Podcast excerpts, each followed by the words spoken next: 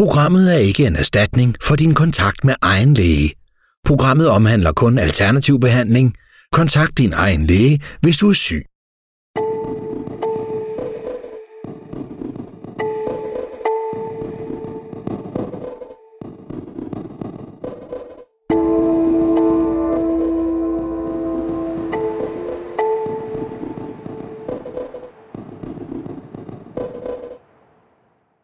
Velkommen til Hjerneeksperten. Jeg hedder Milena Penkova, og jeg er jeres vært. I dag skal det handle om mundhulen og vores tænder. Se, de fleste af os, vi tænker jo om vores tænder som, at det primært er noget kosmetisk, og vi vil alle sammen gerne have hvide og pæne tænder. Men i virkeligheden, så er tændernes status og mundhule sundheden, det er langt, langt vigtigere end bare, hvordan vi ser ud. For det er således, at hvis man har dårlig tandstatus og dårlig mundhulesundhed, så er det en disponerende faktor for at udvikle mange andre sygdomme, blandt andet hjernesygdomme. Det her med mundhulens sundhed, det knytter sig især til bakterier. Der er en særlig bakterieflora i vores mundhule, og der er ikke mindre end 700 gennemsnitligt forskellige bakteriearter i vores mundhule. Nogle af dem er gavnlige, nogle af dem er skadelige. Og balancen mellem dem, jo flere der er de skadelige, ja, jo mere er man disponeret for andre sygdomme, i forhold til hvis man har flere af de gavnlige. De hjernesygdomme, det drejer sig om, det er blandt andet demens og Alzheimers demens. Og forskellen på dem, det kan altså være, hvad er den udløsende årsag? Er det blodpropper, og deraf følgende demens, altså vaskulær demens, eller Alzheimers type demens. Og der er også andre demensformer. I et kæmpe studie, der har man fulgt 6.000 mennesker i 26 år. Og så har man ellers målt på deres forekomst af tandkødsbetændelse, fordybet tandkødslommer og paradentose.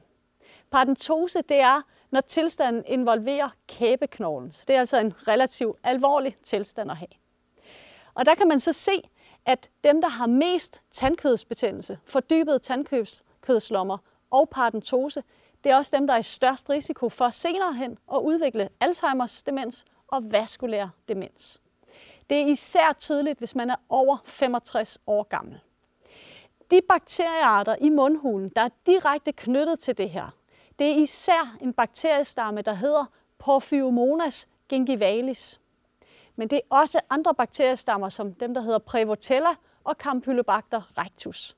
Har man de her tre former i sin mundhule, så er risikoen for både at få demens, men også at dø for tidligt af demens, den er betragteligt forstørret.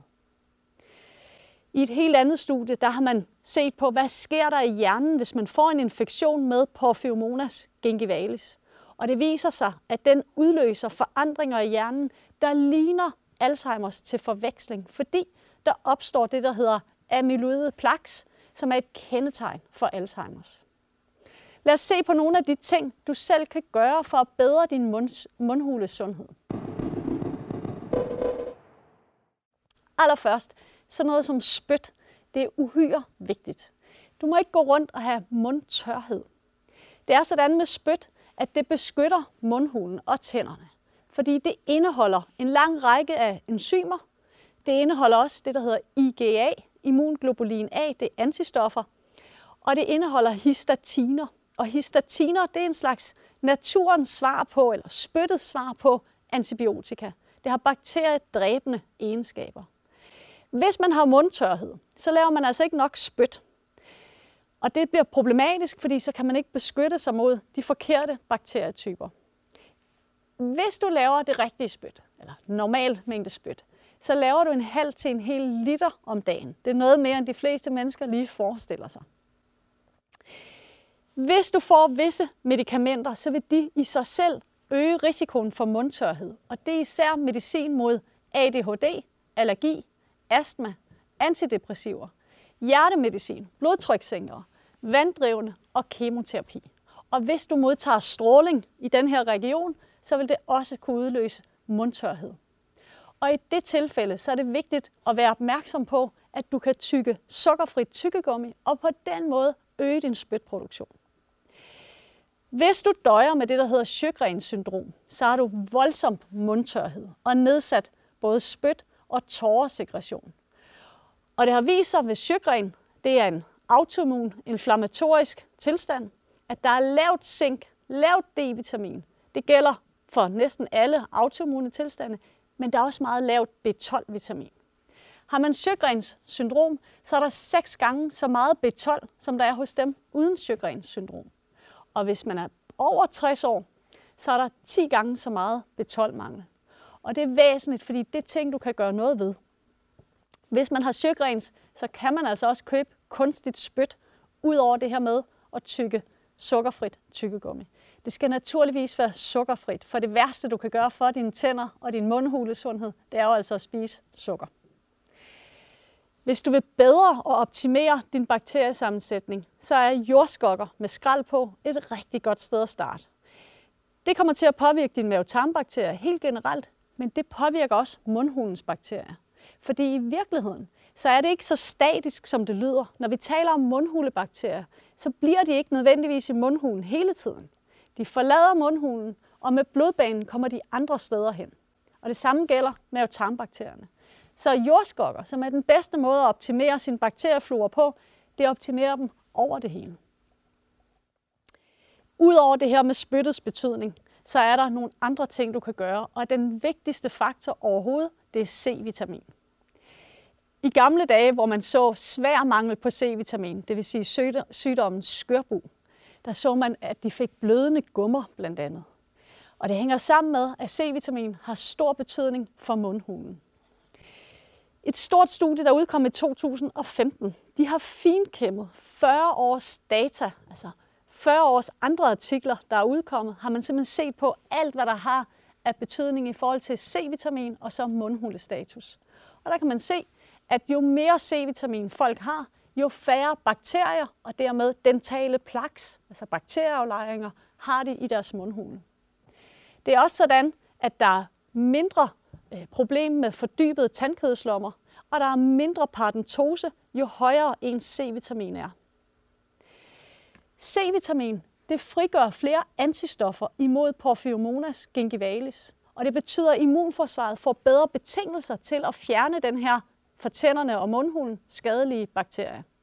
Og den er jo altså mere end bare skadelig for mundhul og bakterier og, og tænder, fordi at den også har en betydning for hjernens risiko for demens.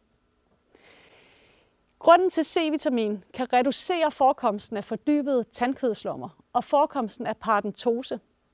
Det hænger sammen med, at det har en antioxidant virkning. C-vitamin er et stærkt antioxidant, som modvirker frie radikaler. Og det er frie radikaler, der sammen med syre er med til at skabe nedbrydningen af vævet. Og det modvirkes af C-vitamin. Og så er der genopbygningen af vævet. Og her der er noget af det vigtigste, det er kollagen. Har man sagt kollagen, har man også sagt C-vitamin. Fordi den vigtigste faktor for, hvor meget kollagen du danner i kroppen, det er C-vitamin. Det er således med kollagen, at vi producerer først forstadiekollagen, det der hedder prokollagen og så bliver det aktiveret til det endelige, færdige kollagen. C-vitamin er den drivende kraft i forhold til, hvor meget prokollagen du producerer. Og for at kunne aktivere det til det endelige kollagen, det kræver to enzymer. Det, der hedder lysinhydroxylase og prolinhydroxylase. Og for begge disse enzymer, der er C-vitamin en kofaktor. Det vil sige, C-vitamin er direkte koblet til, hvor meget kollagen du laver. Og det er kollagen, der er til stede i bindevævet, giver det styrke, og det vil sige, at det er kollagen, der skal til for at modvirke vævstabet. Så C-vitamin er fuldstændig afgørende. Og inden du begynder at se på dosis, så skal du være klar over, at der er nogen, der har et øget behov for C-vitamin i forhold til alle andre. Og det er aldrende mennesker, og det behøver ikke være særlig aldrende, for man skal bare være over 60, og det er jo ikke engang særlig gammelt. Men alle over 60 har større behov for at få C-vitamin tilført end dem under 60. Mænd er også lidt dårligere til at optage C-vitamin, end kvinder er. Det samme gælder rygere og dem, der har hjertekarsygdomme og diabetes. Og så er der nogle tilstande, hvor at forbruget af C-vitamin er øget i kroppen. Og det er, hvis man får antibiotika, hvis man får smertestillende eller beroligende medicin, så bruger man mere C-vitamin end ellers. Det er en god idé at vælge et depot C-vitamin, for det bliver i kroppen i 10-12 timer. Hvis det ikke er depot, så bliver det kun i kroppen i 1-2 timer. Dosis vil afhænge af, hvor stort et problem du har med din mundhule. Men en god tommelfingerregel, hvis du vil have et rigtig flot niveau af C-vitamin, det er at bruge 50-100 mg C-vitamin per kilo kropsvægt per dag. Det vil sige, hvis du vejer 50 kg, jamen så vil 2,5-5.000 mg C-vitamin dagligt være en god dosis. Hvis du vejer 100 kg, ja, så bliver det det dobbelte. Har man sagt tænder, så er vi også nødt til at sige tandpasta. Og der er lavet et rigtig, rigtig spændende forsøg, hvor man inddelte mennesker med dentale plaks, altså bakteriebelægninger på tænder og tandkød, i tre grupper. De første to af grupperne, de skulle børste tænder i de to mest kendte tandpastaer i verden. Bare spørg dig selv, hvilke tandpastaer kender du? Og de to navne, der popper op, det var de to, der blev brugt. Den tredje gruppe, de fik en cannabis-tandpasta. Og så så man ellers på, hvordan går det med bakterieaflejringen og forekomsten af bakterier i mundhulen. Det viste, at cannabis-tandpastaen er markant bedre end de almindelige tandpastaer til at fjerne dentale plaks. Og det er væsentligt, fordi dentale plaks, bakterieaflejringen, det danner syre, som nedbryder emaljen, men det er også der, hvor man får bundet kalk fra spyttet, fra drikkevandet, og det vil sige får opbygget tandsten. Det var især cannabinoider som CBC og CBN, altså cannabikromen, cannabinol, de var ekstremt effektive. Det samme var CBD, cannabidiol. Og det, der er det mest gavnlige, det er vælg en tandpasta, hvor alle cannabinoiderne fra cannabis er til stede i. Så får du den største effekt, fordi cannabinoiderne har entourage-effekt, det vil sige samspilseffekter. Noget helt andet, det er, når vi taler om mundhulen, så hvis du er plaget af blister eller blæner i munden, så skal du være klar over, at det kan knytte sig til zinkmangel. Har du svær zinkmangel, så vil du også opleve smagsreduktion, altså nedsat smagsans, nedsat lugtesans, og det er alt sammen noget, der kan være med til at ødelægge ens livskvalitet. Hvis du derimod er plaget af fissurer, det vil sige små revner, det kan typisk være lige i mundvigen eller revner på læberne, så skal du være opmærksom på, om du får B2 nok. B2 hedder også riboflavin, og har man B2-mangel, så får man hele tiden rifter i mundvigene, og det sviger ganske meget, og det gør naturligvis ondt hver eneste gang, man gerne vil gabe op eller skal spise noget med. Alt det, der er sagt her, der er jo intet af det, der kan erstatte, at du husker at gå til din tandlæge, gå til tandlægekontroller og tandlægetjek. Du børster dine tænder, du bruger tandtråd, mellemrumsbørster, alle de her helt standard ting. Det skal man selvfølgelig stadigvæk gøre. Men det andet, det er det, du kan lægge ovenpå som et ekstra lag, hvis du vil have den bedst tænkelige mundhulesundhed og tandstatus. Og vi kan lige nå et enkelt spørgsmål fra en seer. Det er Martin i Aarhus. Han skriver, jeg har købt C-vitamin i pulverform og som brusetablet. Er det godt nok? Det er kun godt nok, hvis du orker at dosere det cirka hver 1-2 timer, fordi det er ikke depotform, når du har det på de former. Og det vil sige, at det bliver kun i kroppen i 1-2 timer. Så det er bøvlet. I forhold til at købe en depot C-vitamin-tablet, så kan du nøjes med at tage en morgenportion og en aftenportion, og så har du faktisk fået alt dit C-vitamin. Så spørg Gitte fra Sønderborg. Hun har læst, at beta-karoten det er enormt gavnligt, og hun vil spørge, hvad er det bedste beta-karoten som kosttilskud? Nu skal du høre, du skal ikke spise det som kosttilskud, du skal spise gulerødder. Det er den bedste måde at få beta-karotener på, for så får du alle beta-karotenerne i det rette indbyrdes forhold. Så i gang med at gnaske gulerødder. Det var dagens afsnit i Hjerneeksperten. Det har handlet om mundhulen og tænderne, og hvad du selv kan gøre i form af sikre din spytproduktion, sikre dit C-vitaminniveau, hvilke tandpastaer herunder cannabis-tandpastaer, du kan vælge at bruge. Og så skal du sikre dig, at du ikke mangler zink og B-vitamin. Det var dagens afsnit. Tak fordi du så med.